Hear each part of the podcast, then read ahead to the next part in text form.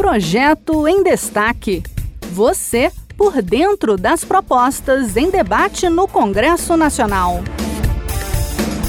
Saber um outro idioma abre muitas portas no mercado de trabalho, mas nem sempre é fácil frequentar um curso de línguas.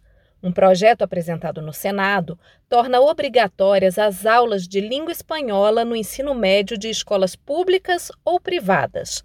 Quem nos explica é Isabel Dourado, da Rádio Senado. O projeto muda a Lei de Diretrizes e Bases da Educação Nacional para inserir o ensino da língua espanhola como matéria facultativa a partir do sexto ano do ensino fundamental e obrigatória no ensino médio. O autor do projeto, senador Humberto Costa, do PT de Pernambuco, frisou a importância do ensino do idioma espanhol nas escolas. Ele justificou que a língua espanhola é essencial para a formação do cidadão, tanto do ponto de vista social quanto do profissional. Eu entendo que é muito importante que nós possamos adotar como língua obrigatória nas escolas brasileiras o espanhol. Em primeiro lugar, porque hoje nós temos um espaço de integração importante, especialmente entre os países que compõem o Cone Sul, que é o Mercosul, inclusive com a existência do próprio parlamento do Mercosul. E hoje o espanhol, sem dúvida, é uma língua importante para a integração do Brasil na América Latina como um todo. A proposta aguarda análise no Senado.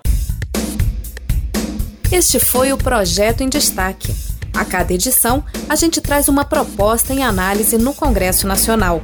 Você pode acompanhar o andamento desses projetos e opinar sobre eles em senado.leg.br barra e cidadania. Até a próxima!